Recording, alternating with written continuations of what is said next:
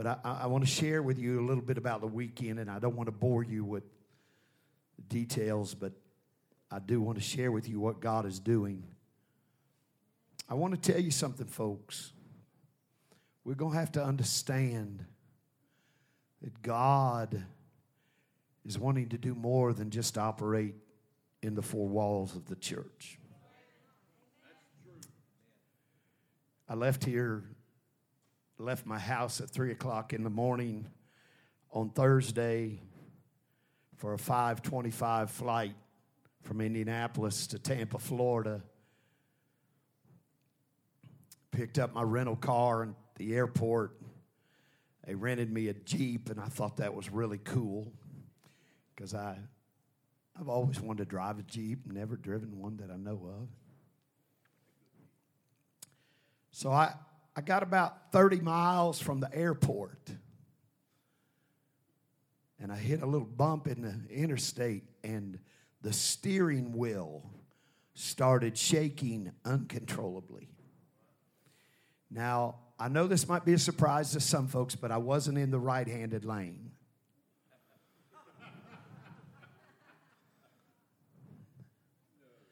And so on I 275 in Tampa, Florida, cars going by on every side. I had to work my way over to the berm to get off of the road.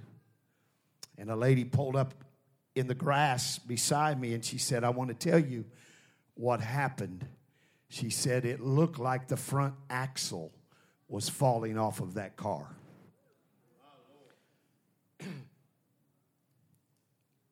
I made it.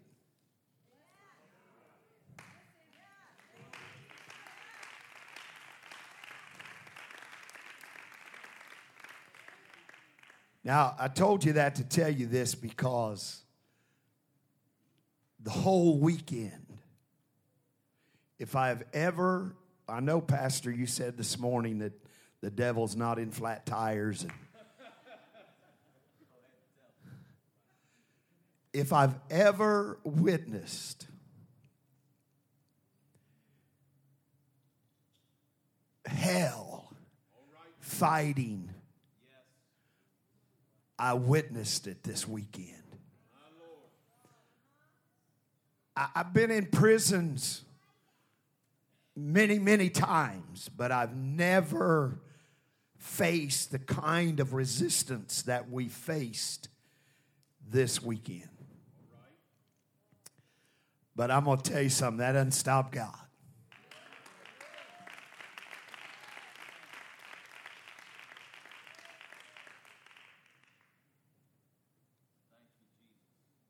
On the first day, the first afternoon, we went into the prison in Ocala, Florida. And when we got there,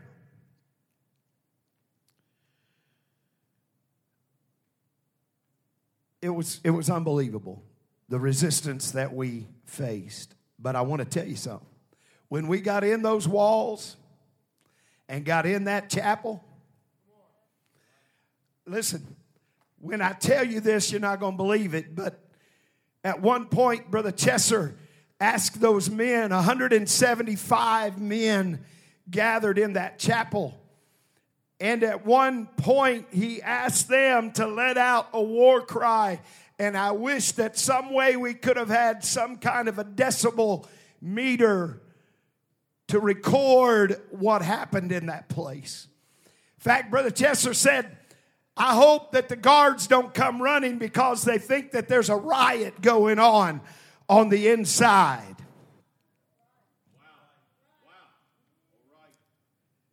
And it was when I tell you that the anointing was there, that, that, that doesn't even doesn't even come close to describing what happened. I'm talking about whenever somebody moved out and came to lift their hands for the touch of God, the anointing was so prevalent that as soon as our hands hit their head, they begin to speak in other tongues as the Holy Ghost gave the utterance. Now, I'm not talking about ordinary men. I'm talking about men that had more ink showing than they did skin showing. I'm telling you, around their eyes and down their neck and down their arms. And they lifted those tattooed arms to the Lord, and God downloaded His Spirit on them.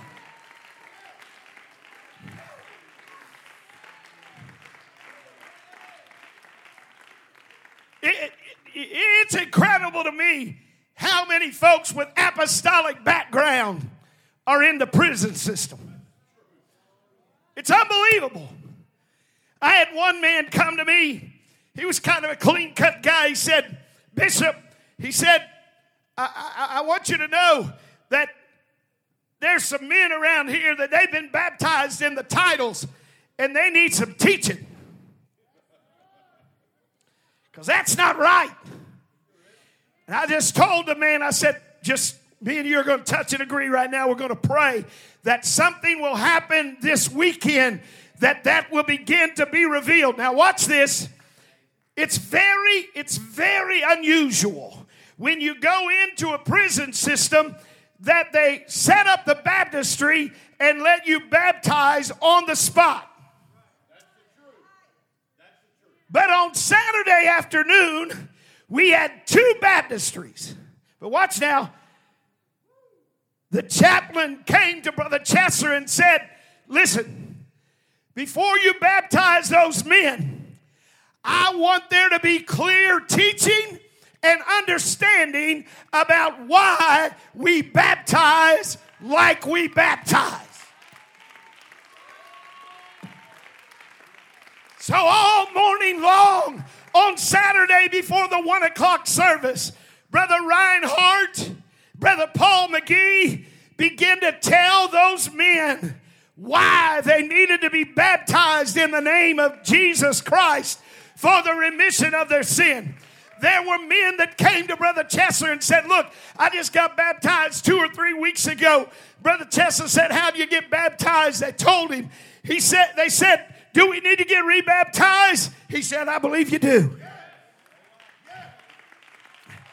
Now, watch. I, I told you I don't want to bore you, but, but let me show you what happened 175 in attendance, 40 baptized in the name of Jesus Christ for the remission of their sins, 11 filled with the Holy Ghost for the first time, and 44 refilled with the baptism of the Holy Ghost.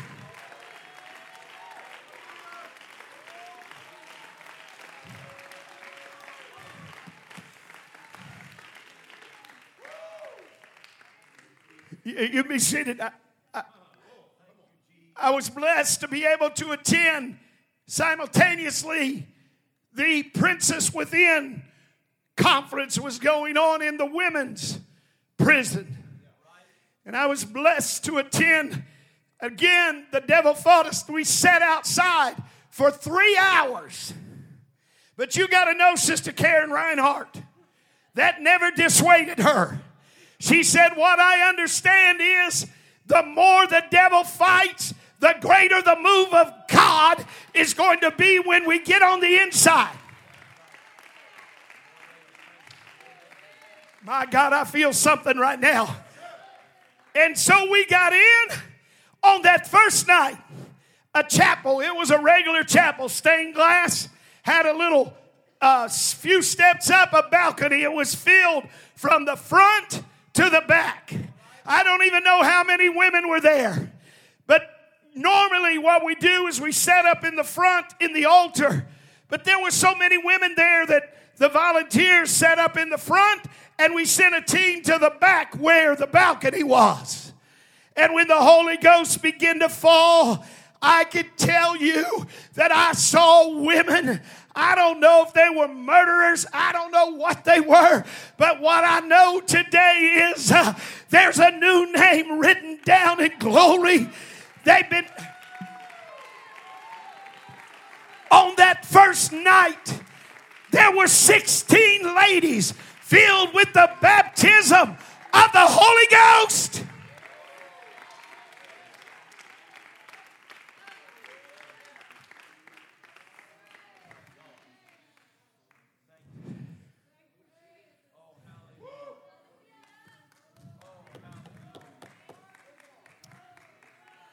I, I, need to tell you something.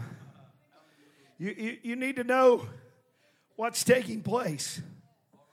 All of those volunteers that are going there, going on their own dime. They, they, they pay their own way. My, my little trip with a plane and a car was almost a $1,000. And there were probably 20 of us that were there. But I want you to understand something. These people are not going just so they can have their name on a roster to say that I went to a prison conference. But they're people that believe not only does God want to move in the church, but God wants to move outside the four walls of the church. And not only that, but there's somebody that wants God to move. And so I want you to pray for Men of Honor Prison Conference and Princess Within Prison Conference. I haven't gotten the last, the final report. In fact, they're having service there tonight in the women's side. I haven't gotten the final report, but I'm going to tell you something. Before it's said and done, there's going to be apostolic revival like never before. Thank you for indulging me to share that with you. Now, to what God spoke into my spirit today.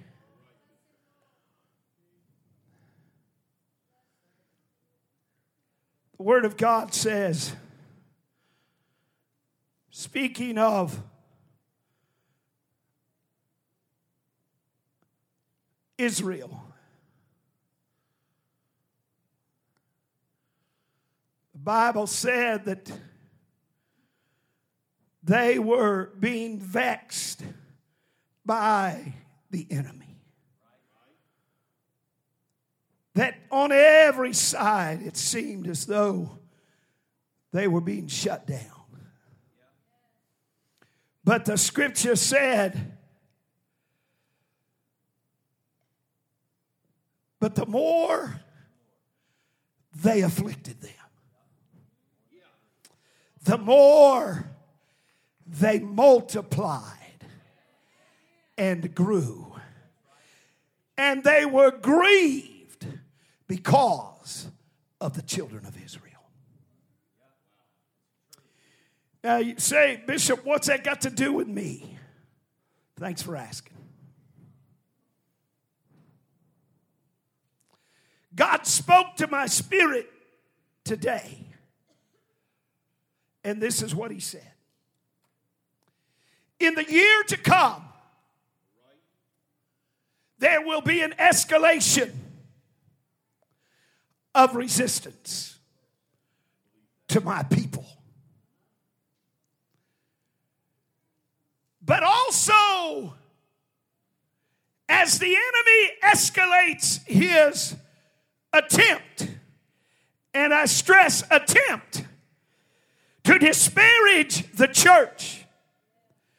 God said, My anointing will increase upon my people like it has never flowed in the midst of them before. I'm not talking about the church down the street now. I'm talking about the first Pentecostal church. Hear me right now. God said, I'm getting ready to elevate ministry in this place like it has never been elevated before. I will open up effectual doors of ministry of the which you have never experienced before.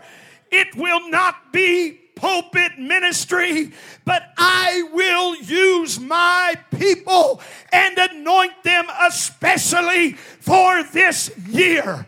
Hear me right now. God said, Get ready, First Pentecostal Church. I'm about to open your womb. There will be a birthing, a birthing of not any kind of revival, but apostolic revival.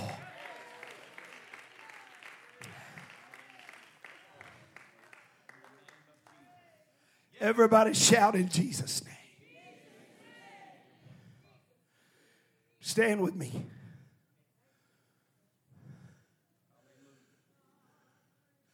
Acts chapter 2.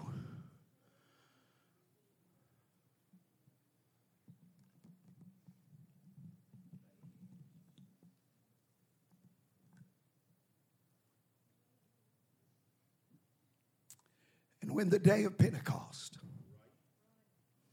was fully come, they were all with one accord in one place. And suddenly, there came a sound from heaven as of a rushing mighty wind.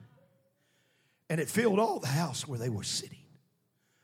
And there appeared unto them cloven tongues like as a fire. And it sat upon each of them, and they were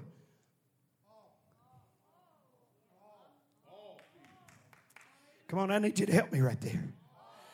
They were all filled with the Holy Ghost and began to speak with other tongues as the Spirit gave them utterance.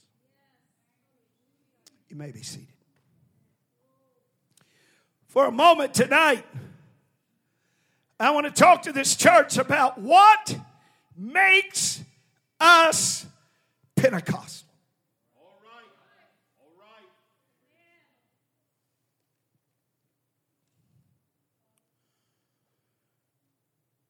I want you to understand in our city tonight, there are at least three that I know of church buildings that have a for sale sign in their front yard.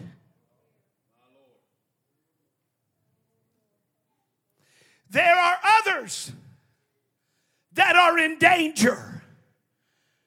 Does that make me happy? Of course not.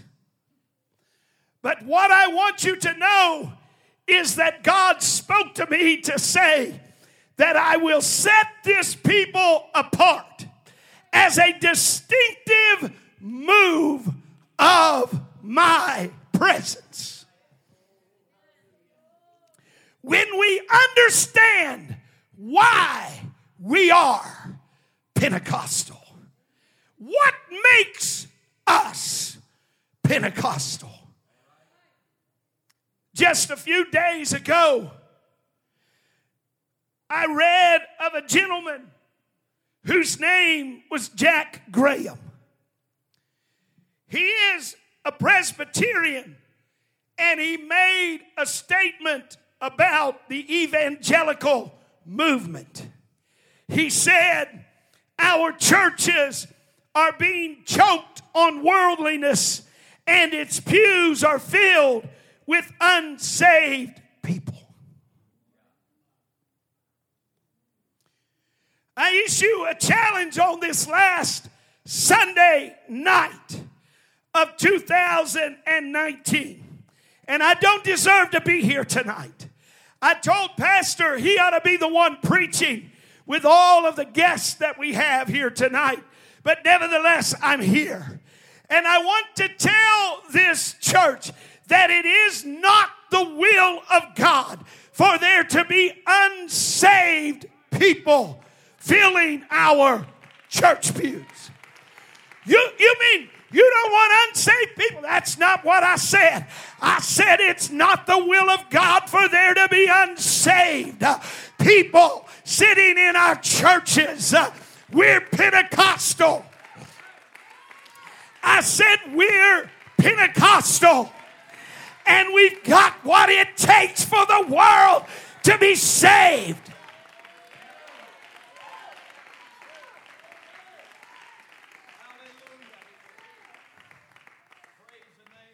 Just give me a minute.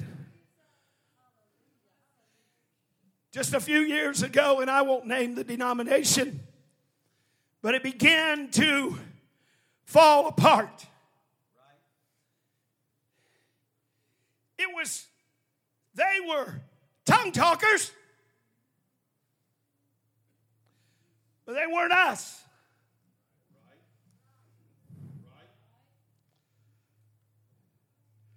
But they begin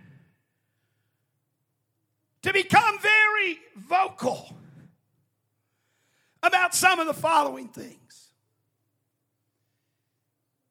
And I tell you this because it is infiltrating the apostolic Pentecostal movement. And I throw up a red flag tonight and tell you that unless we embrace being totally apostolic and Pentecostal, the enemy will try to infiltrate the church of the living. Come on. I'm telling you, if I ever believed anything, you're talking, you say, well, Bishop, you're talking about some elitist attitude. I'm not. I'm telling you that God is about to set this church. It's not the first time that we've heard it. God is about to set this church. Uh, in a very strategic place. Uh, and there will be people that will run to this place because we are totally apostolic.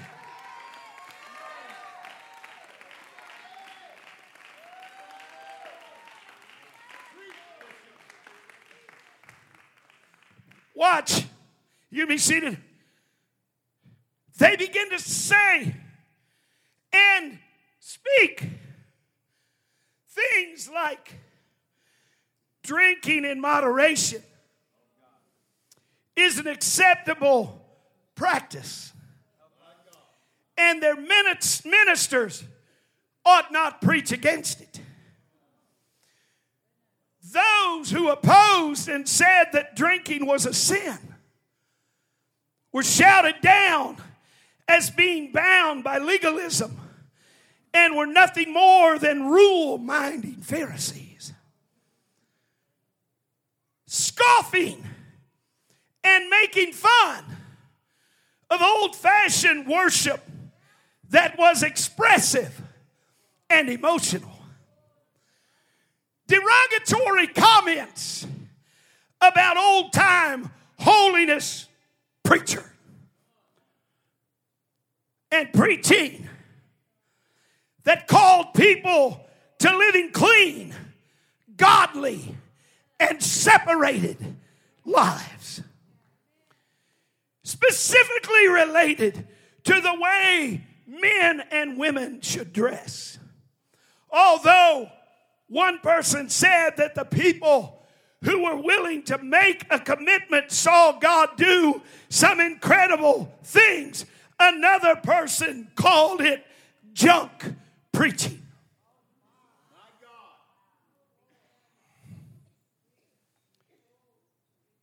Sunday night service being canceled by pastors because of low attendance. Some churches were meeting once a month on Sunday night and calling it movie night with drinks and popcorn. one pastor began to assert that baptism was not necessary for salvation, and many chimed in their support for him. Surprisingly, many spoke up in favor of traditional altar call for people to come and pray at the end of the preaching. There was a lot of debate about tongues and whether or not they were necessary to be Pentecostal.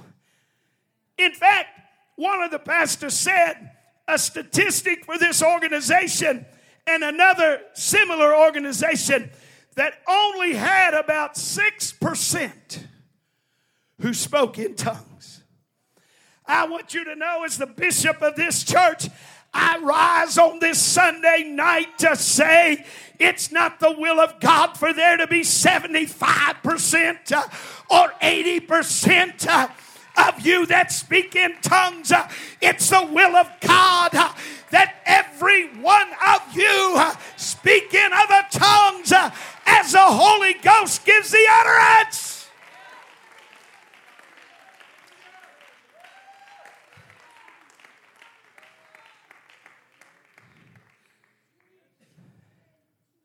Watch this. There was a notable decline in young men going into the ministry. Their denomination was marked by a graying because younger people were quitting the church.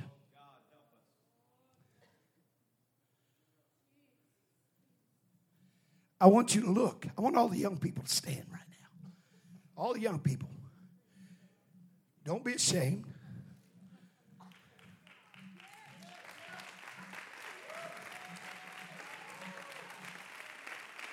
Wait, just stay there. Devil, I want you to hear me right now. We're going to be Pentecostal. And this is only the seed for the future revival that's going to happen among our young people. God is about to infuse us with apostolic anointing that will draw a generation uh, that before time uh, has not been attracted to the church. Uh, the power of God and the anointing of God will attract them to the church. Come on, if you believe that, young people, I want you to lift a shout unto the Lord right now.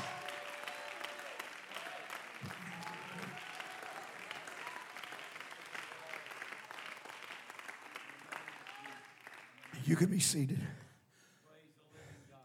I'm going to try to reduce this. In an article in Christianity Today, about this particular group and their lack of members speaking in tongues. One of their former officials had this to say James K. A. Smith, professor of philosophy at Calvin College in Grand Rapids, Michigan, a credential member of this particular organization for eight years in the 90s said flatly, It's not a live doctrine.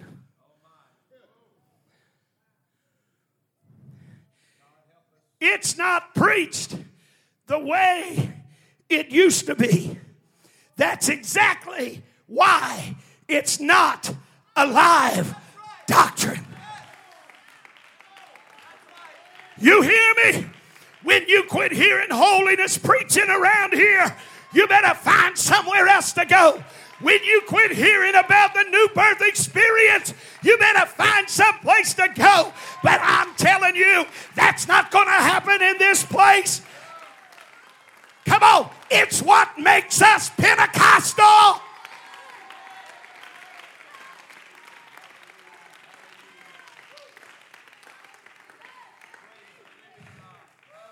Watch. You, can sit down watch.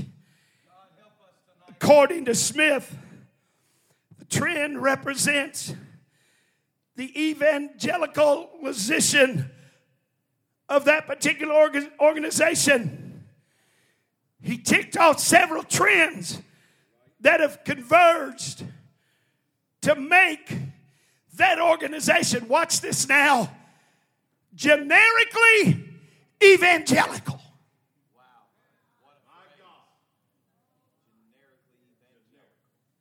I want to say, I want to be unashamedly, unabashedly apostolic Pentecostal. I don't want to fit in nobody else's cookie cutter religion. I want to be, come on, the Holy Ghost that I have sets me apart from the rest of the religious world. The message that we have sets us apart. What makes us Pentecostal is we believe it like the book says to believe it. Come on, I wish I could get some Pentecostals that would lift your voice right now and give him praise.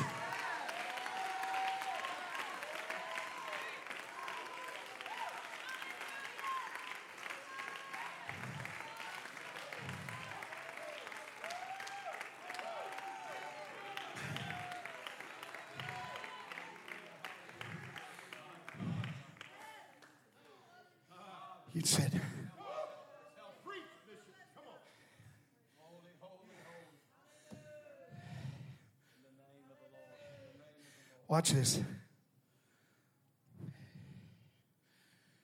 It's the season to join the National Association of Evangelicals.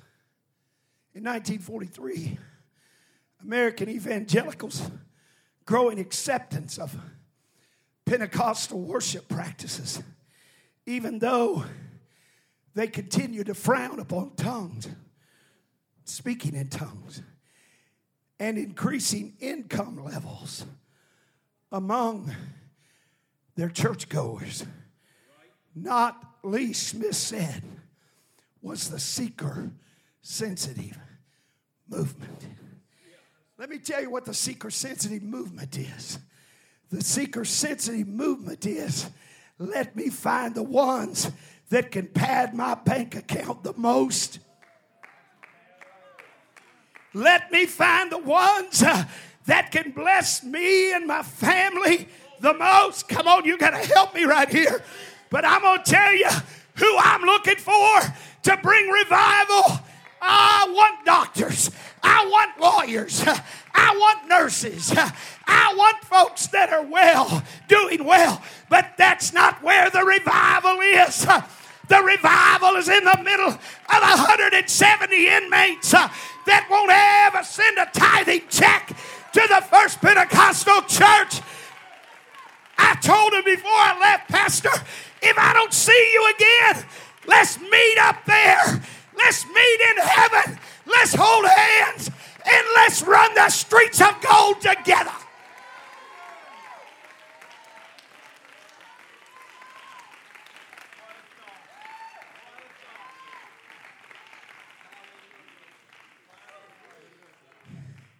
I must hurry. The little book here. I recommend it. Brother David Bernard, Brother Robin Johnson wrote it on being Pentecostal. So begin to look at that book. Begin to inspire some thinking in me.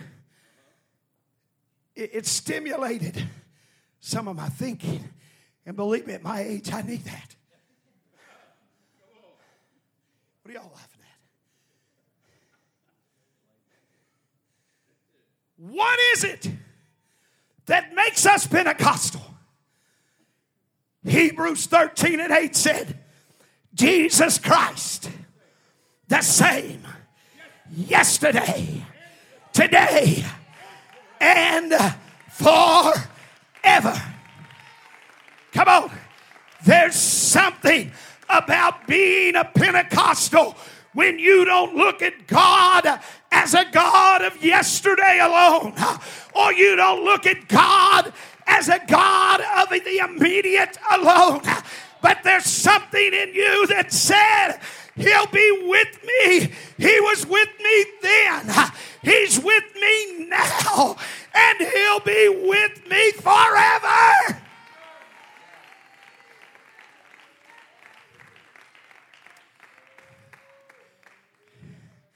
I got good news for you. He can hear you right now. And He's concerned about the details of your life. What makes us Pentecostal is that we believe that God is literally next to you, and all you have to do is reach out for Him. Paul made a reference to that very thing when he was addressing the scoffers at Mars Hill in Athens that they should seek the Lord. If haply they might feel after him and find him, though he be not far from every one of us. Paul said, he said that all that a man had to do was just reach out to the Lord and he would respond to that man and his need. I'm going to tell you right now, if you'll just lift your hands right now and you'll ask God, God's about to show you himself right here. Come on. Come on, if you'll just mention your need to the Lord right now. He's He's right there, as close as the mention of his name. If you'll just say, Jesus, I need you to touch me right now. God, I felt the Holy Ghost just move in here. Somebody's going to receive a touch from him tonight.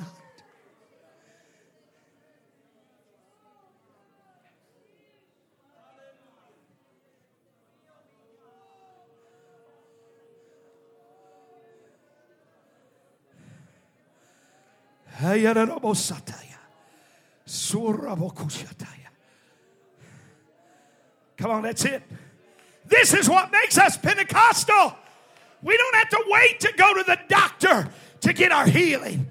We don't have to wait to go to the lawyer to get our answer. We don't have to wait to go to the bank to get our answer. Jesus is our answer.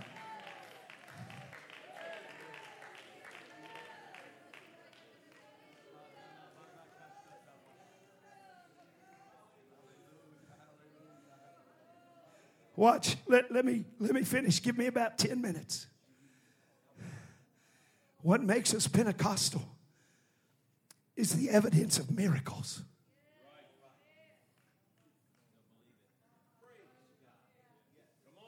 Because God is present among us, we believe in miracles. The Bible is full of examples where the miraculous took place. Water turned into wine, blind eyes open, the lame were able to walk. 5,000 were fed with five loaves of bread and two fish. Throughout the book of Acts, miracles took place. Specifically, when we look at the Bible, which is always a blueprint for God's direction. There are four elements that contribute to miracles faith. We're called to believe that God can indeed work on desperate needs. The name of Jesus. The apostles consistently evoked, invoked the name of Jesus when they were expecting a miracle. To pray or baptize in the name of Jesus is to recognize his authority.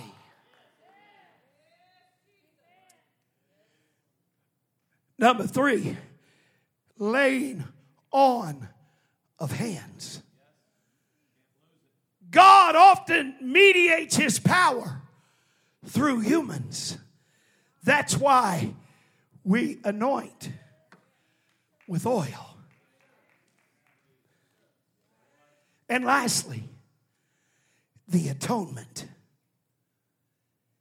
That means that work that was accomplished at Calvary.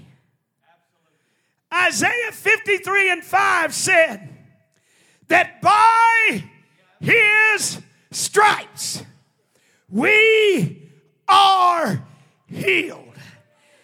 What makes us Pentecostal is we believe there's power in the blood for salvation and there's power in the blood for healing.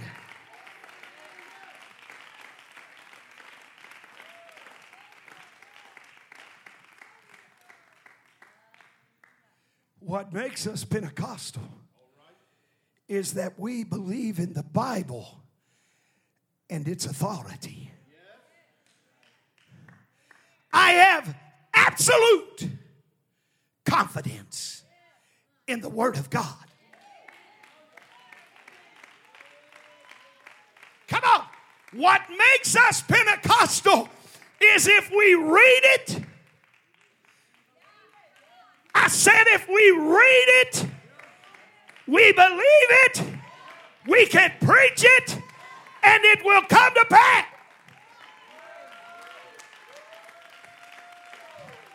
You don't have to be afraid to tell anybody what this book says. Because if it's written, it shall be accomplished. Come on. What makes us Pentecostal is we believe in the authority of the Word of God.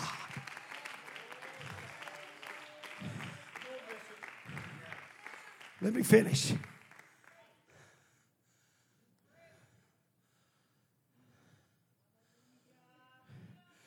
Paul told Timothy, 2 Timothy 3 and 16, all scripture is given by inspiration of God and is profitable for doctrine, for reproof, for correction, and for instruction in righteousness what makes us Pentecostal is that we believe that the Bible is authoritative.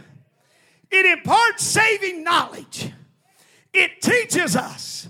It rebukes us. It corrects us. It trains us. And it equips us. There is no word higher than that book.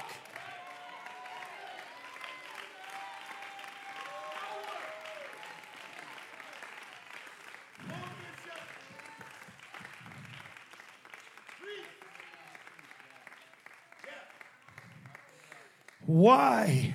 What makes us Pentecostal is we believe in the mighty God in Christ.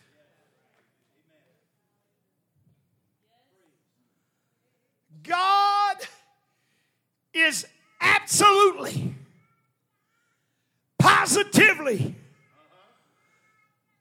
and indivisibly one.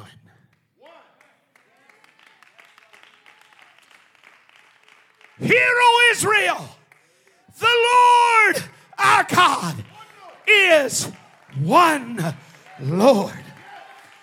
Thus saith the Lord, the King of Israel and his Redeemer, the Lord of hosts. I am the first, I am the last, and beside me there is no God.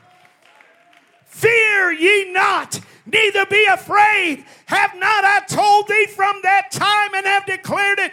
Ye are even my witnesses. Is there a God beside me? Yea, there is no God. There is not any.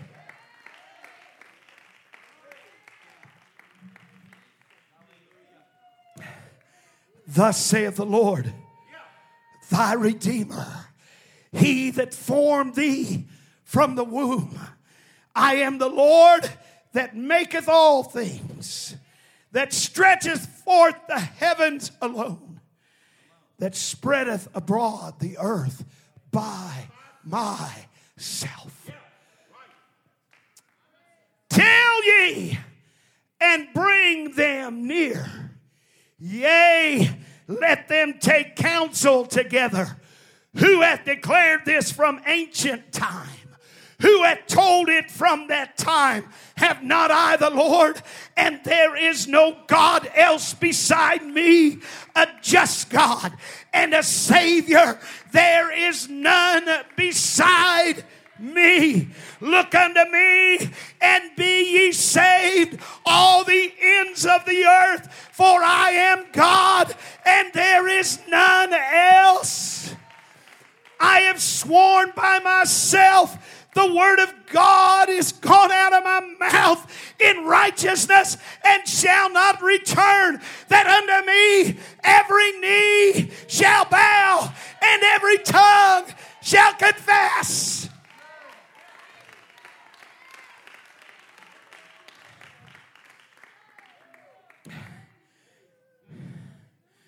Now, a mediator is not a mediator of one, but God is one.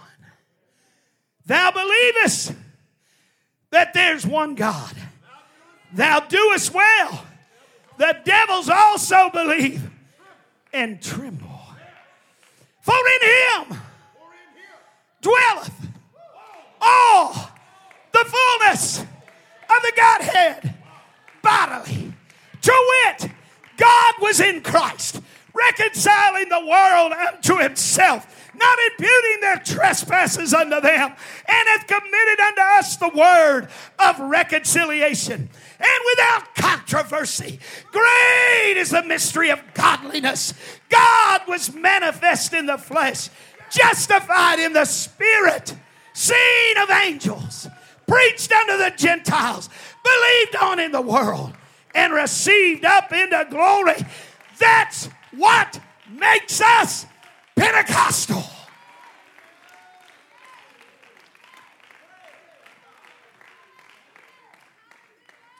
Stand with me. Lift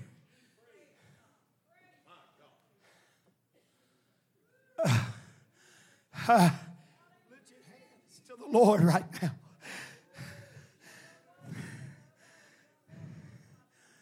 Ah, hey.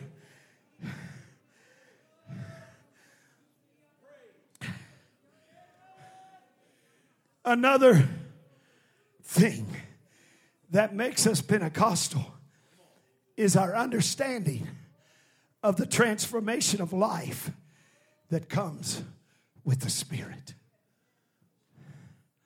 For all have sinned and come short of the glory of God.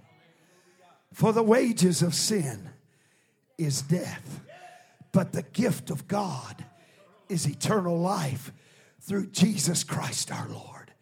Hear me today. I don't care where you've come from, what kind of life you've been living to this point. I want you to hear me right now as a man of God.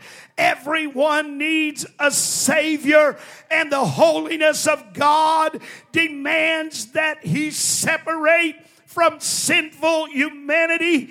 And the transformation of that life takes place when we respond to the grace of God.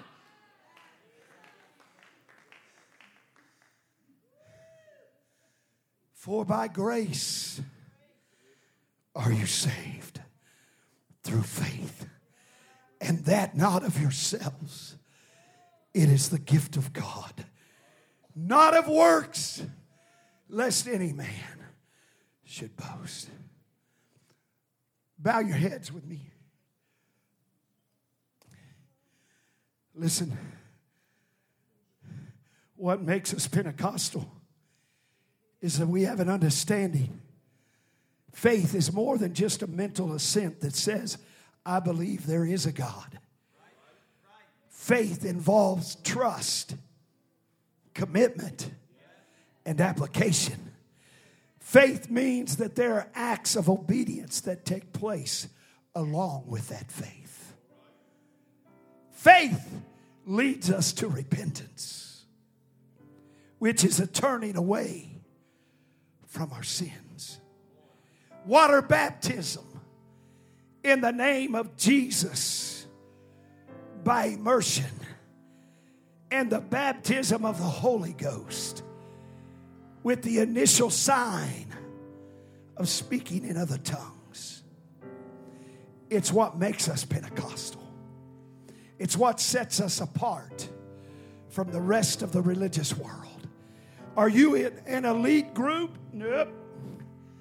We're sinners saved by grace. We, we were once lost without you. But grace brought mercy into our lives.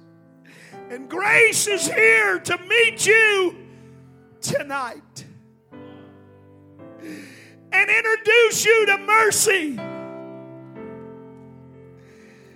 And if you'll come tonight to Him, He'll make you a Pentecostal. Not in the Pentecostal church, but a Pentecostal according to His Word.